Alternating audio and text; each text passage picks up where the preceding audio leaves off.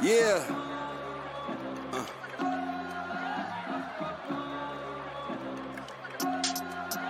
It's the mafia. Yeah. He's a monkey with cymbals in his hands instead yeah, of just bad. Catching the foot. And that's this. They're giving us like a twenty-four hour go feed. That's crazy. Uh, yeah, it's a Bill City. It's a yeah, a Buffalo Bill City. Uh, yeah, we got Josh Allen. Got Steph. I know they mentioned something about an ultrasound to yeah. check the nerve endings and everything. Hopefully else he's like not pregnant. That, that would Hopefully be that would pregnant. Be a disaster. I hear that's a nine month. Timeline to recover from at the minimum is yeah. what I've heard. Yeah, Ike McKenzie on a jet sweep. Maybe it's a fake. Honestly, it's a T D either way when you got Josh Allen making plays. Win a bowl before we get a new stadium. Who Someone's making us? A new Twitter at some point. Maybe we should do that. Honestly, I'll just start a shared Google Doc, and that's that's that'll be that'll that's be Twitter. Our new Twitter. That'll be our new Twitter. Just people, people just adding shit in. Anonymous hedgehog is saying "fuck your mom." Like. This is our team forever. It is forever. Forever. Folks, welcome into a brand new episode of the Crowd Assist Podcast presented by Trainwreck Sports. Wake here with my partner in crime, Jake Mutka, as always, and very special guest, former offensive lineman for the Bills, spent eight years in the league, first two with the Texans before playing his last six with the Bills. Correct me if I'm wrong. John Davis, former Bills offensive lineman. John, thank you for being here. Uh, how is, I guess, the off season treating you? It's a weekend, less than a week into it. We can call this the off season. There's not real football going on anymore, right? No, not anymore. And I will make a correction. I played for the Oilers. The Oilers, not, not the, the the old the, the old Oilers. Um, Man, you know, I uh, the off season obviously started off really crappy. Uh, uh, you know, it's. I, I haven't watched football in N F L for a long time. And then three or four years ago, I caught a Bills game, and uh, they were playing well and kind of kept up with them because we don't get a lot of games down here, and I'm not going to go and spend three hundred dollars at a bar to watch mm-hmm. them play. So, yeah, where, um, where are you living right now? I'm I'm right outside of Atlanta, just out. We got what they call the perimeter, two I two eighty-five, and I live uh, five minutes outside the perimeter, about twenty-five minutes from downtown.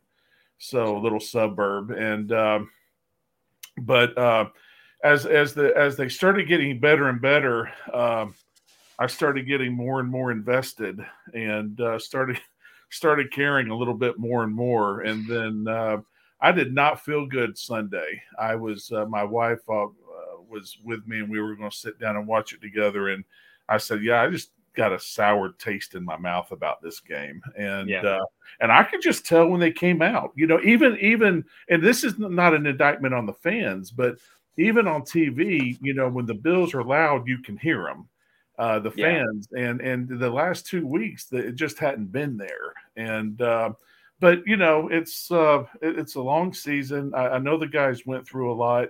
Uh, every team goes through a lot. Uh, but I just was, um, I honestly, I was just disappointed with the overall effort. I, you know, I love the Bills. Uh, Ralph Wilson and I had a wonderful relationship with each other, and I guess that's why I kind of, you know, have that soft space in my uh, soft spot in my heart because of Ralph. But uh, I tell you, Sunday was hard. I just, uh, it's just hard to. I, I just don't get over it like I used to. Yeah, see, see, that's funny you say that because that this was probably as a fan perspective, and I don't obviously don't know what it's like to play in the league. I am five seven and one hundred forty pounds soaking wet, so I never stood a chance.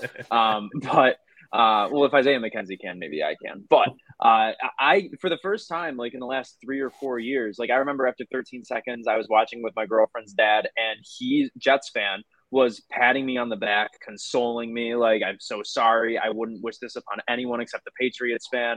Um, but, and then, you know, years passed, I was at the Houston game. That was a terrible one to be at in person, not going to lie. Yeah, not great, um, yeah. But last week, it took me maybe ten minutes, and I was like, yeah, I guess I saw this one coming, actually, kind of. Yeah. Like, yeah. It, it, it was a weird spot to be in. And you bring up all the things they went through this season.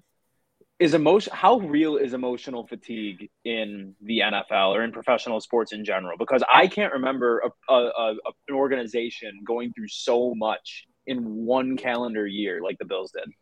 So, so I'll, I'll explain that to you. And that's a good point that you made about the emotional fatigue. What they went through this year, obviously you wouldn't want to, you know, put on anybody. I mean, it was horrendous. You lose Van Von Miller. You're going to lose guys. Josh Allen gets hurt. You're, a couple of offensive linemen get hurt. Jordan Poyer gets hurt.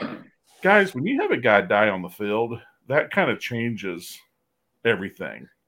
Uh, and uh, uh, I say die, but in the, you know, they resuscitated him and stuff. Yeah. So I don't want to. But in that moment, that's what they're all like. It's all running through their heads. It's yeah, you know, yeah. The, the, you lose all your emotions. And the only way that I can say uh, emotionally uh, anything equal to that, and it's really not, is that we went through four straight years of that, uh, the Super Bowl run of losing. And emotionally, I don't care what anybody else says, it takes a huge toll on you. And I guarantee you, I think there were, I counted twenty-six or twenty-seven of us that went to all four Super Bowls. And I think if you ask every one of them, they would all say the same thing. And one day when we were settling down uh, in our house now, we've been here for fifteen plus years, I took out every, each Super Bowl picture we have. And, and my wife, uh, I think my wife framed it for me. And uh, you look at that Super Bowl twenty-five against the Giants, and we were all smiling and our, our hair was black or, you know, whatever. And, and you look at that picture in Atlanta, and you're looking at guys that are gray and, and the wrinkles in their face, they're not smiling. And it's like that, it was that emotional toll, because what a lot of people might not realize, and, and I don't want any self-pity. We played fifteen, we we played five seasons in four. Yep. And and that, I don't care what anybody says, that's a toll. That yeah, that yeah. that takes a toll on you. And we lost people, you know, we lost Jim, we lost uh Kent Hull for a few games. I had to go into center. We lost uh, Bruce Smith. We lost Cornelius Bennett. We lost a, a group of players during that time, but fortunately enough, enough uh, for us that we had the. I just think it was a special group because we had the resolve, and and we we we leaned on each other, and we just said, you know, by God, you know, I'm he's hurt. We got to get past it. You know, we we you know our goal is home field advantage. And and that was our main goal, because we knew if we had home field advantage, then nothing could stop us. So, again, what happened in Cincinnati was, is far greater than what I just explained, but yeah. It kind of gives you an idea of the emotional uh, the emotional uh, roller coaster ride that we went on. Mm-hmm. Definitely. And it's one of the, you mentioned it, and it's one of the questions I wanted to ask you coming into this, because a couple of the guys I think said it after, um, after the game on Sunday. And I wanted to ask you any instances. Matt Milano said after the game, he's just like, the guys just didn't have it. And I muttered to myself in the first quarter, you guys said you woke up, I woke up with a, like last couple of playoff games, I woke up like excited energy. I woke up same thing as you guys, kind of just like, I don't know, like just like not like was excited, but just there was something else. And then just could tell like in that first, second drive, whatever, just like, man, just doesn't look like it. And I wonder like, John, like how is that just, is that a thing going into some of these games, or do you, can you realize it within like a couple first, second drive when you're up against a team where, you know, they, I think it's even talent level across, probably across the board, but when you know that they're just like, it looked like the Bills were on their heels from yeah. the first uh, defense and offense from the first snap. Like, do, can you tell in some of those games, especially big games against in, in big games, whether that be playoffs, regular season, whatever, can you just tell when your guys are just like reeling right away? Well, don't let, don't let me forget this. I'll tell you why they were on their heels in a minute, but yes, okay. I can do that. Uh, the, the, the, the Houston Oilers game, you know, yeah. we came out now again, it, again, this is kind of hard because what the Bills went through against Cincinnati, you know, they played an emotionally high game for New England. They played a yeah. half of an emotionally high game against Miami. And then I just kind of looked at them and I thought, you know what, those guys have hit a wall.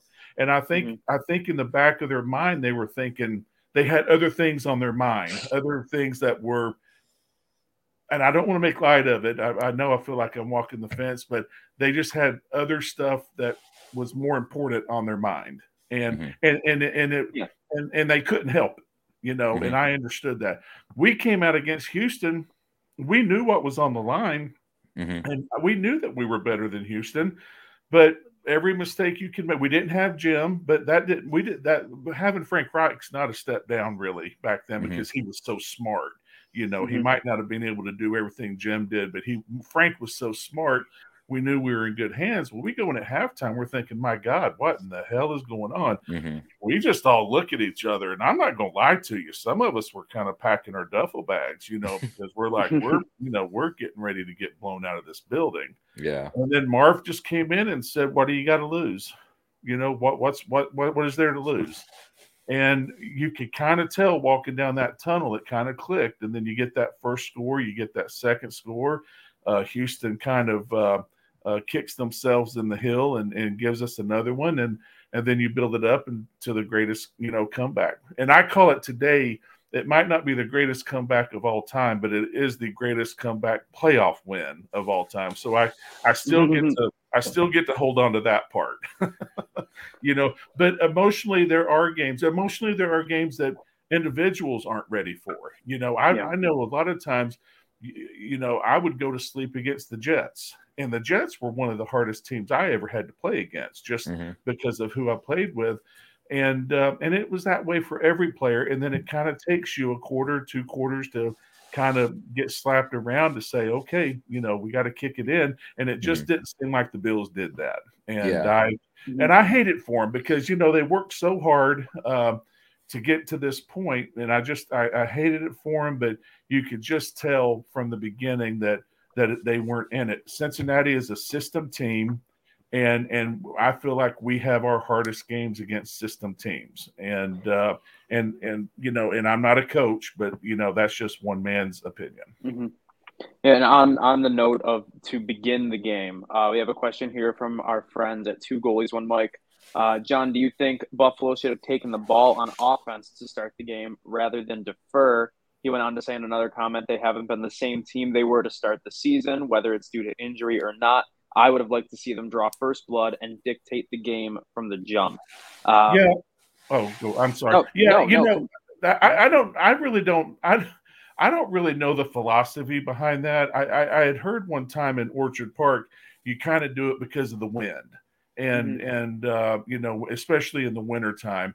Uh, I, I personally uh, would take the ball every time. I, I, I would want to show my offense that I have enough confidence in you to run the ball down the field and set and set the tone instead mm-hmm. of sitting back and saying, okay, well, we're going to get the second, we're going to get the other goal or the other field position, you know, the second half. And what if we have the ball the last possession of the second quarter and we get it the first possession of the third quarter?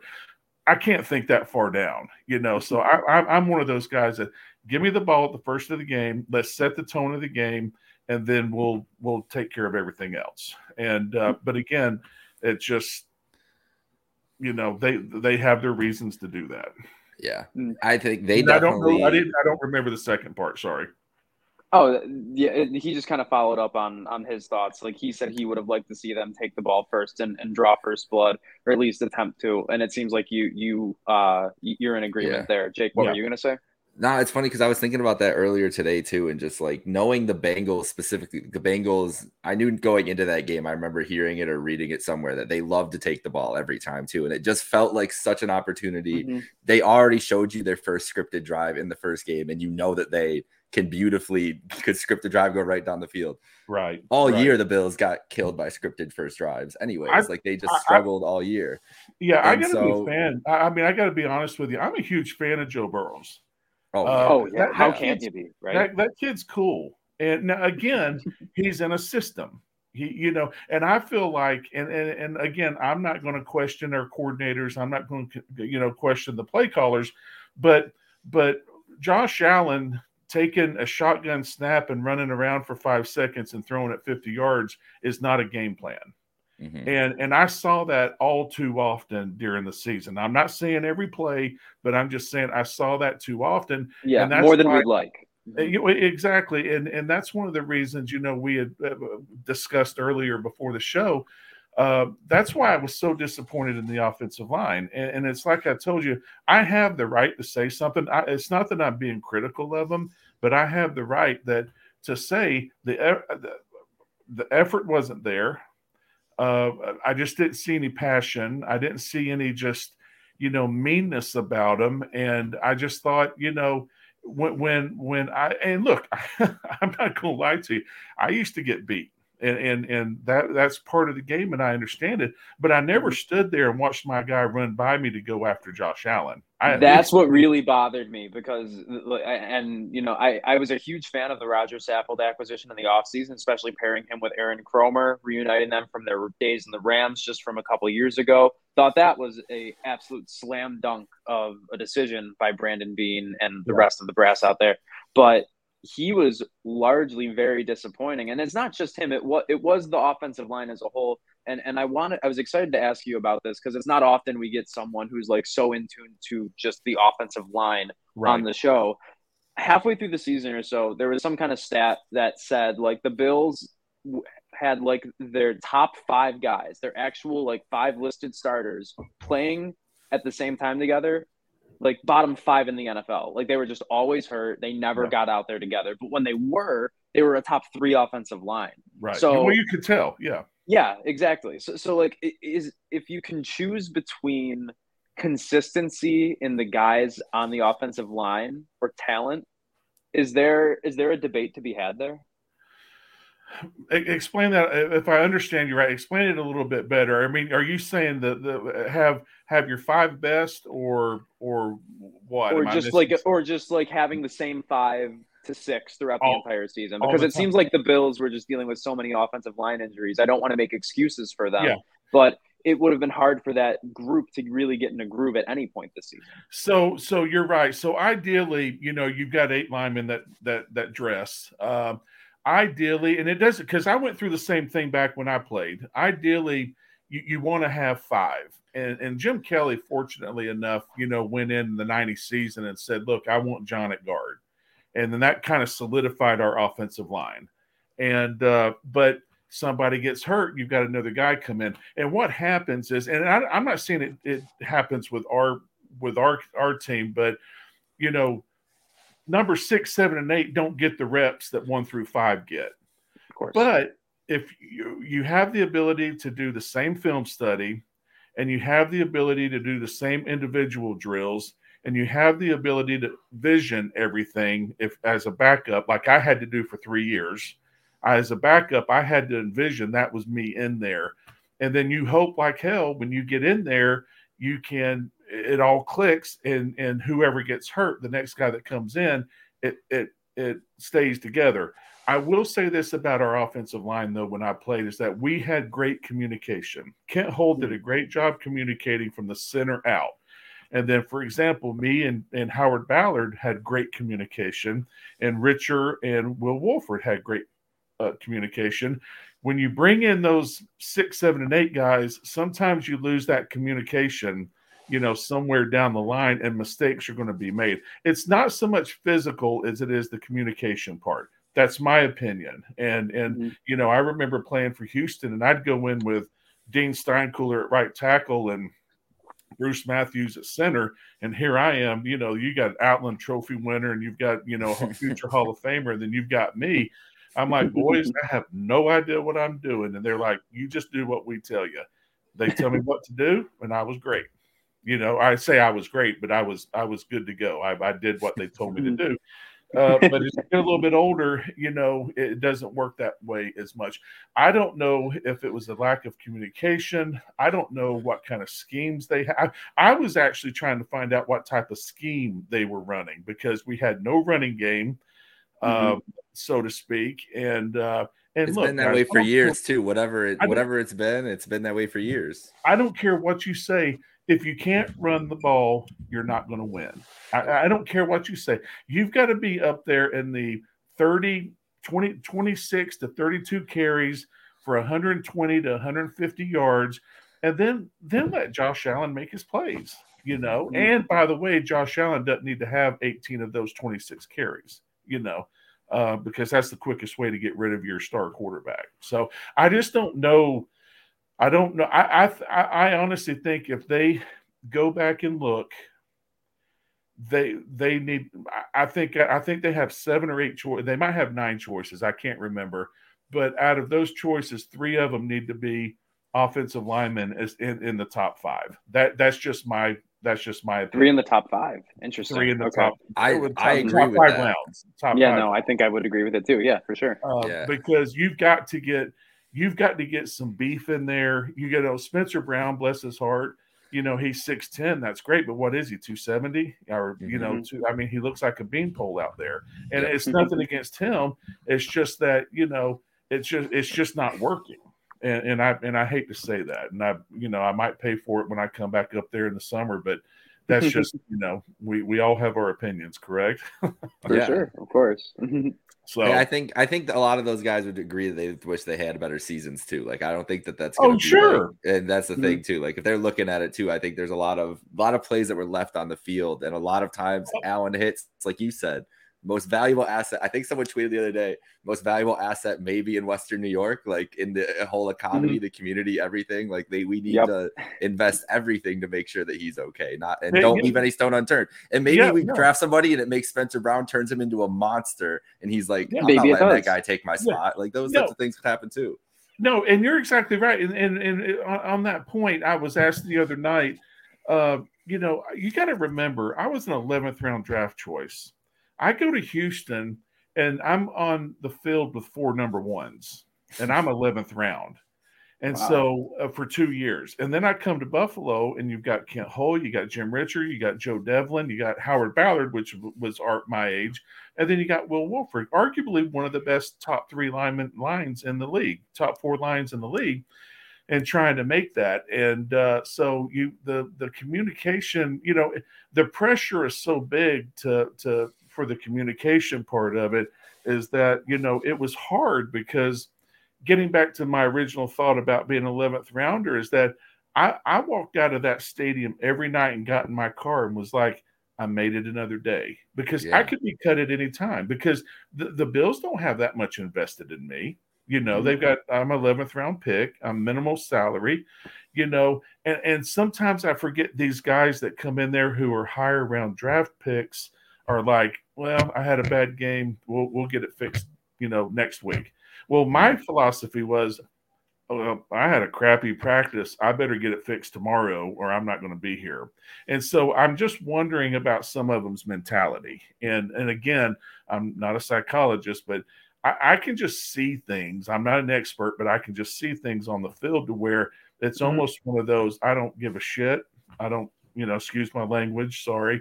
Uh, I, I, you know, we'll just move on to the next play. And mm-hmm. I realize you have to do that, but it, it just looks so flippant that I, I, again, that goes back to me getting. And I too, don't. Get, I get too. I get too invested into it, and I'm just like, you know what? I just need to be a fan and enjoy it.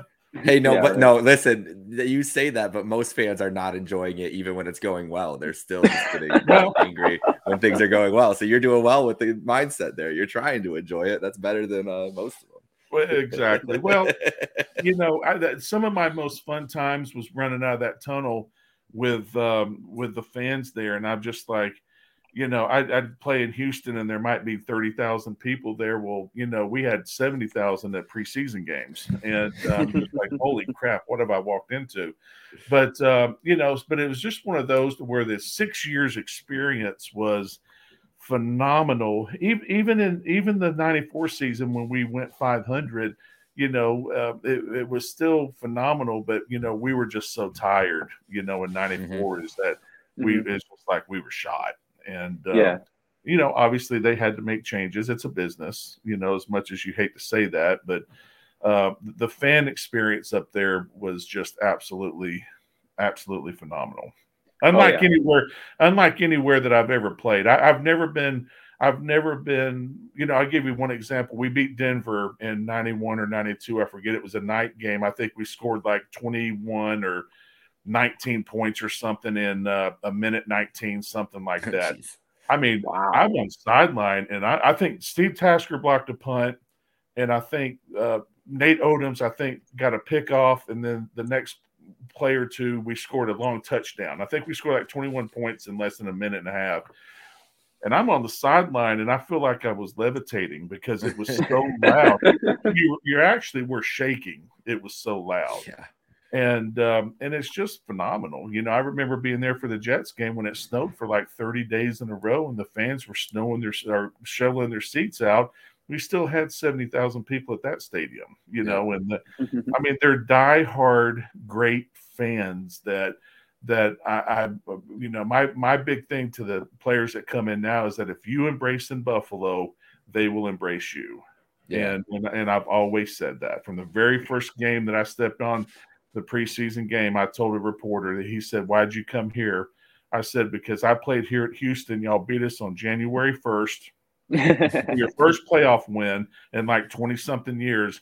And I said, I wanted to go to a, a place to where that, that the fans would embrace you. But in order for that to happen, you had to embrace the fans." Mm-hmm. And, and I feel like that, that That's happened awesome. for me for those six years. And, and I've made some lifelong friends up there that I enjoy getting to see. They've been to my house down here in Atlanta. And uh, I've really enjoyed uh, that time, uh, th- those years that were there. Yeah, I mean, I, I can say I've been to many different stadiums, and there's the only one stadium I've ever been in that has been louder than the Ralph. And, of course, it's a dome. It's an indoor stadium, but it was that Houston playoff game. I have never heard anything louder than that after time. You can give credit to Bills fans for that, too. So. Oh, you can give credit to Bills. Yeah, yeah no, it was loud. Oh, you're talking about – you're talking. I'm sorry. You're talking about the Houston Texans.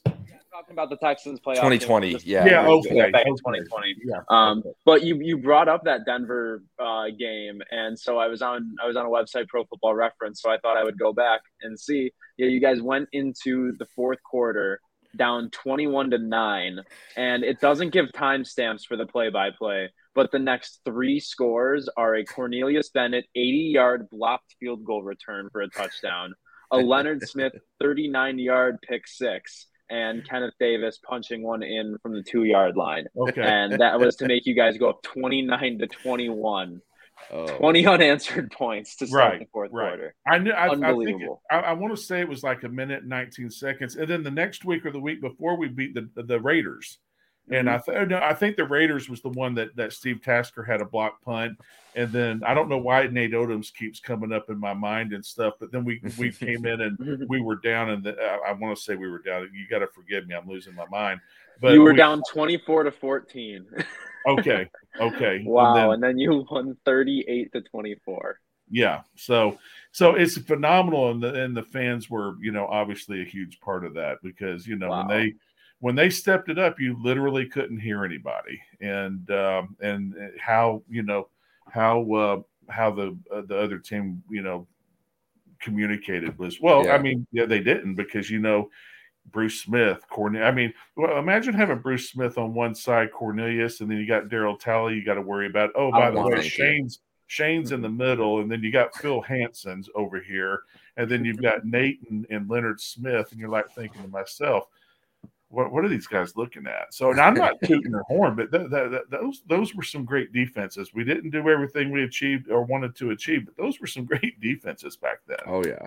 You know, it was a lot oh, of fun. I, I tell you what, it's a lot of great memories. I go back on YouTube when I'm on the treadmill, and I'll watch the games, and I'll just basically I'll watch the defense just because yeah. you never get to, you never get to watch them because, you know, mm-hmm. you're over trying to get oxygen and stuff on the sideline. Yeah. But but to watch the way they played in some of those big games was absolutely phenomenal.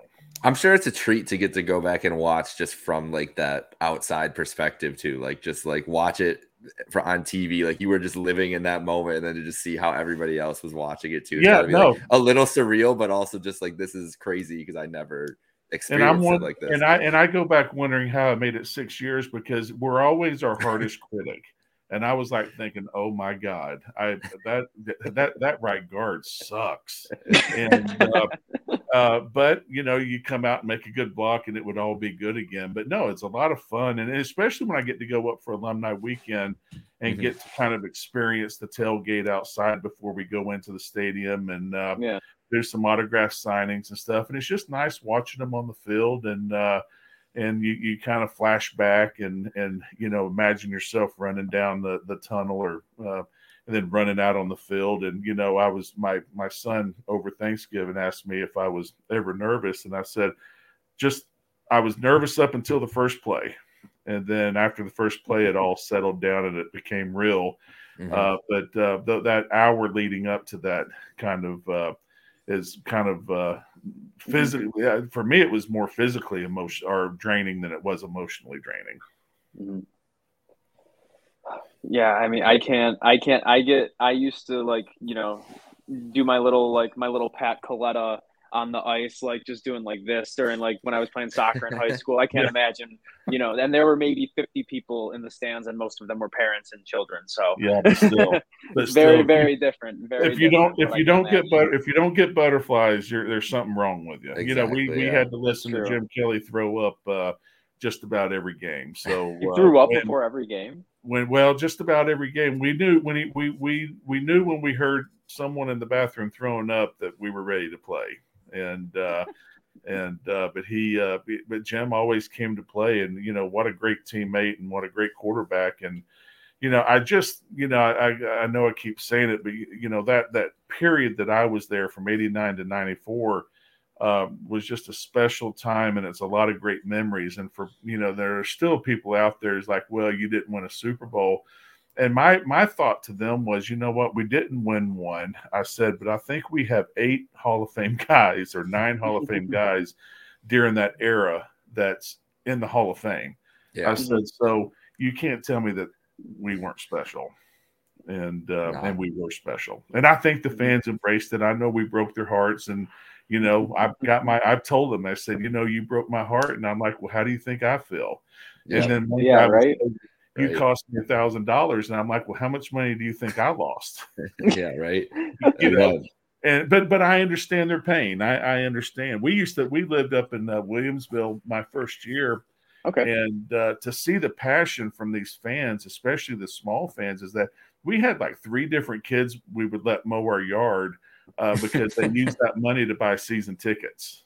And I was just oh, wow. like, and so we just like, yeah, go. I mean, we had the nicest lawn because it was mowed about every five or six days. And uh, but that was just the passion of those kids and, and the fans and stuff is, uh, you know, I, I remember being on the turf stretching, and I would just be looking up at the fans, and you'd see just how, how in tune they were to it. And this is thirty, thirty plus years ago, you know, and I can't imagine what it's like today with Bill's Mafia, you know, with, well, uh, with the yeah. insanity of that. I did. Uh, I will say that whatever they, there's whatever pain and everything else that came out of it. I'm obviously uh, now I would say third generation Bills fan. My grandma had season tickets. Okay. Um, my dad's lifelong Bills fan. Um, and so like that, like, and now I think he gets more angry at them nowadays than he ever got at you guys, at least from what I've heard. Maybe it could be looking at it with rose colored glasses, you yeah. know, all these years later. Um, but I did want to ask you something. You brought up a lot of good things about the good old days. And I think that I have an interesting question for myself and for my co-host here for two places, um, that I know in Western New York that you've, you've been to a lot of years in your time. I'm from Dunkirk, New York, in Western New York, so yep. I would like to hear uh, a story. If you've got any story that you're a lot that you feel comfortable telling about Fredonia State, Fredonia, New York, because um, my my dad, like that's that's really where it started though. Like my dad was at every practice, like every right. single every single practice, four years straight, however many years they were there, longer than that. But for your time there, was probably there every day, didn't even realize it. But that's kind of where it breeded. But that's my hometown. I would love to hear a story. And then um, Wake here from Angola, Sunset Bay. I know that I, again, don't have to give me anything crazy, John, but I know that I know what you guys were up to in both these places. So I'd love to hear just probably great team bonding. I'm sure like just being together I, in those areas. Yes. Like they talk team about being at Saint, the emphasis. But they talk about, about Saint John Fisher being in the dorms and everything and how unique it is. I know it was more prevalent back then, but uh, right. just an interesting time. I'll I'll do the second one first. I, I don't think I've been. To, I don't think I went to Sunset. Is it Sunset okay. Bay? Yes. I think I went maybe one time. To be honest with you, I don't. You're a good I, man. I didn't say yeah. I didn't go. I didn't say I didn't go out. I just said I don't think I ever went there, but maybe one time. Gotcha. Um, I, I heard there was a special teams player and a wide receiver that had a lot of fun out there uh, back, back here in the day, but I I, I, know that. I, I can't confirm that. But but if, but I'll tell you I'll tell you three quick stories about practice and your dad. Oh, here we go. uh, uh, I, I come in, I come in from Houston, and Houston had an owner, Bud Adams. Yep. And uh, and uh, uh, was a drunk, and uh, uh, I I go up. I'm in, I'm on the practice field, and Ralph Wilson's standing over there, and he's like he's like Davis. He said, "Get over here." I'm like, I knew who he was, and I'm like, "Yes, sir." And I went over, and he said, "I need to I need a story about Bud." I said, "Okay." So I'm standing there, and I said, "Well," I said, "we won a game." And, and, it, and at the end of the day, it's really not that funny. But at the end of the game, we're all in there celebrating. And my number was seventy-three, and and and uh, Mike Munchak's number was sixty-three. And there were a couple of guys in between us. And, of course, Mike Munchak's Hall of Fame. You know, he was Hall of Fame even while he was playing. And Bud comes in. He's got a scotch glass. And I said, he came up to me and sloshing his scotch all over me and saying, "Munchak, I just want to say this is the greatest game I've ever seen you play." And I looked at Bud and I said, "Well, Mister Adams, I appreciate that." I said, "But Munchak's right down there." And Ralph and Bud's like, "Oh, oh, oh, oh," you know, and got all startled and went down there. And I told Ralph that, and I thought he was going to fall over. Trainer starts running over. He's like, "What the? What? What have you done to Mister Wilson and stuff?" And I said, "He just asked me for a story about Bud Adams. I didn't do anything." And that's when Ralph and I kind of hit it off. You know, we kind of clicked from there, and we would talk before every game and stuff. Um, and the other one was, you know, back, you can ask your dad about this, but back in the back in the day, you know, the offense and defensive line would do pass rushing drills. Mm-hmm. Um, and we would always go to a little section near the fence, but there happened to be, um, happened to be, uh, benches there, you know, what, mm-hmm. what do they call the, you know, the stair, but what do you call them? The benches that the fans sit on. The risers or like the, the metal yeah, ones. Yeah, yep. yeah, yeah. I know what you're talking about. Yep. And, and I'm like, what, what's going on here? And we'd get down there, and then all of a sudden there'd be a thousand. I don't know. I, to me, it was like ten thousand, but you know, you know how many fans was. used to come, but I would be like standing down there. Well, you got to remember, I'm coming over from Houston, and I've got to make the team. Now, they brought me over as a guard and a center, but I got to make the team. Well, Will Wolford was out. And uh, so uh, the coach came up to him, and he said, "Who wants to play left tackle?" And I'm like, well, hell, hell I'll do it, you know, because, again, I got to make the team. Well, we had been in camp long enough to where my wife had just gotten to the point to where she had just – actually, she on the way to, from Georgia, she had just stopped at training camp. Uh, that first day that we did we did this, and I go out to left tackle, and I go up against Bruce Smith, and the first pass, the first pass protection, whew, and I'm like, okay, I didn't do it well. Let's do this again. So we come back in there, and it's like, whew, you know, he goes right inside of him. Don't even lay a hand on him, and that happened three or four times. Well, by then the, the fans were like, "Davis, get your ass back to Houston." This is the, I mean, they just, un, they just unloaded on me. And I was fine. I mean, I, I knew that I'd never played left tackle. But I was just, again, you're like, I'm a guard. What do you want from me out here? Hey, let yeah. me tell, yeah. So let me finish this, and I'll tell you something else. So I do that, and, and they're just ripping me in the fans. Well, my wife is just like, like nobody knew obviously who she was. And we go, we go after practice, and we go out and have a little bite to eat. And she's like, She's like, "Are you all right?" And I'm like, "What are you talking about?" She says, "Suck. You can't even block Bruce Smith." I'm like, you, you you are kidding, right? You don't you know who this is, don't you? It's probably the greatest defensive lineman in the N F L. Well, I don't care. You should at least be able to block him. So I'll never forget that, because the fans just ripped into me. But but and Bruce will tell you this today. I played some center my last two years there. And uh, when it get, cause that's when they were moving Bruce around, uh, and they put they put Bruce on me uh, at center, and he never got by me. There we and go. Because I could get my hands on him, and Bruce was pissed. He's like, "No, I want to go again." I'm like, "Okay, shoot." "No, I want to go again." I'm like, "Okay," and I do the same thing, and he'd get so mad.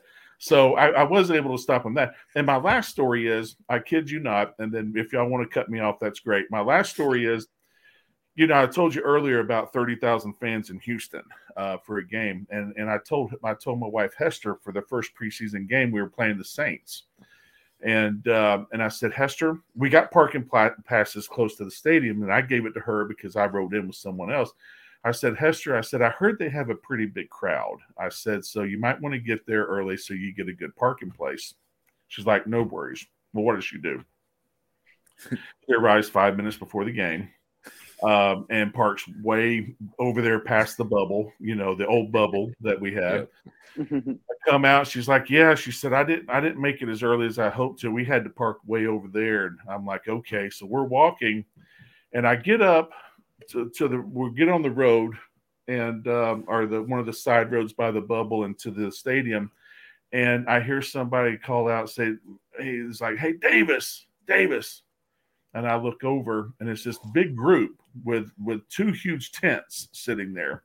He said, come on over here. We want to welcome you and feed you and give you a couple of beers and stuff. And I was like, I'm like, okay, you know, that's cool with me. It keeps me from having to walk another two hundred yards.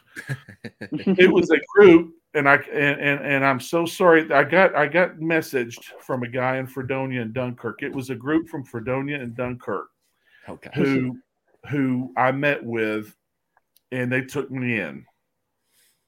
That's awesome. And I tell you, that I get chills right now because Fran was one of the names, and I swear I can't remember some of the other names. Uh, but for six years, at every home game that was a, we were able to.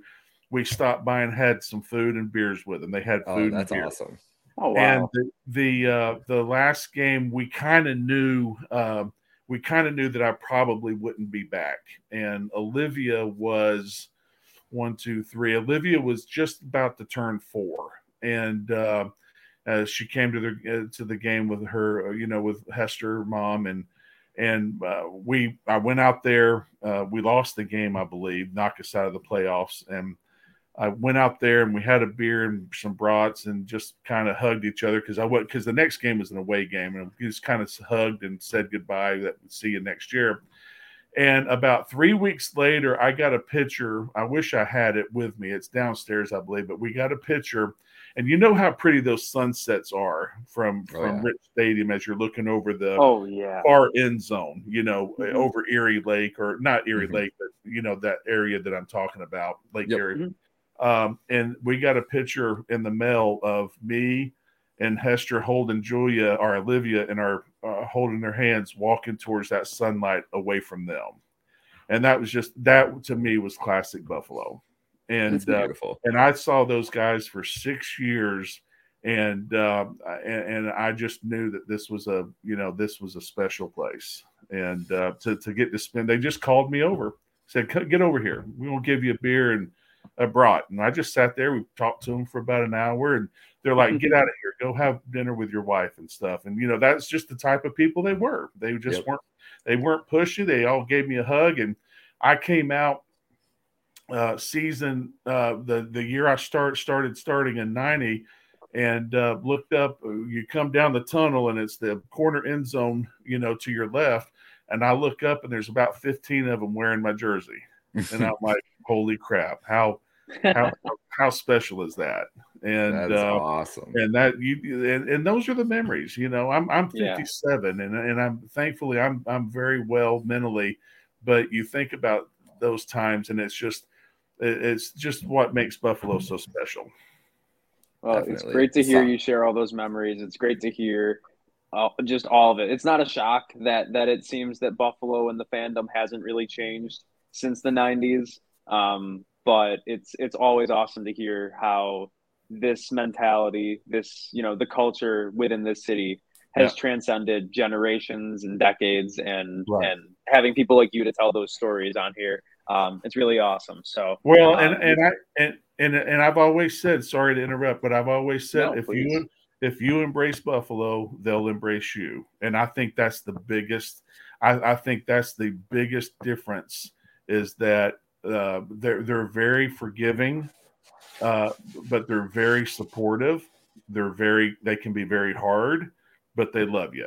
And and if you if you go out there and you play a hundred percent, they're always going to be behind you. And when I go up there and I see my friends outside of football, they they're like, oh my God, you're part of that offensive line of the nineties. You know, yeah, I remember you. You were that last piece of the puzzle that we put together, and uh, and that means a whole lot. You know, that that that, that that's a lot of good memories.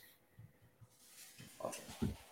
Yeah, really awesome. Well, John, this is this is unfortunately where our time together reaches the end of its road tonight. So, want to thank you for joining us. Would love to catch up with you again, maybe sometime yeah, in the off season when we're gearing up sure. for for preseason. Maybe get your thoughts on on what this new Bills offensive line could look like in the twenty twenty-three twenty-four season.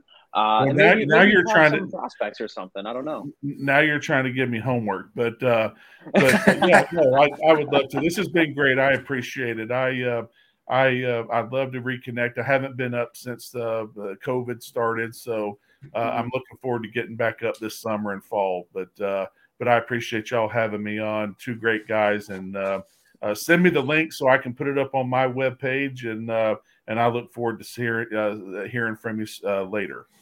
Absolutely. Well, John, if you ever make Thank it back you. Up here, wings on me. All right. All I'll right. We'll, hey. Barville, and I'll make sure Micah comes into town for it. So yeah, uh, and if you're, you're in Chicago, we'll say, well, we'll find the, the wings. I haven't found good wings yet, but we'll find right. something good. We'll find something that good. Sounds good. I'll, I'll hold you to it.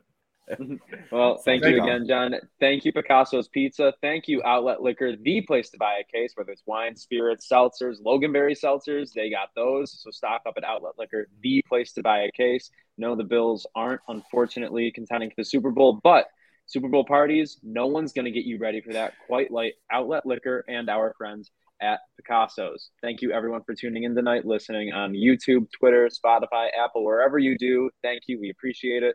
For myself, John Davis, Jake Micah, and everyone here at Trainwreck Sports, good night now.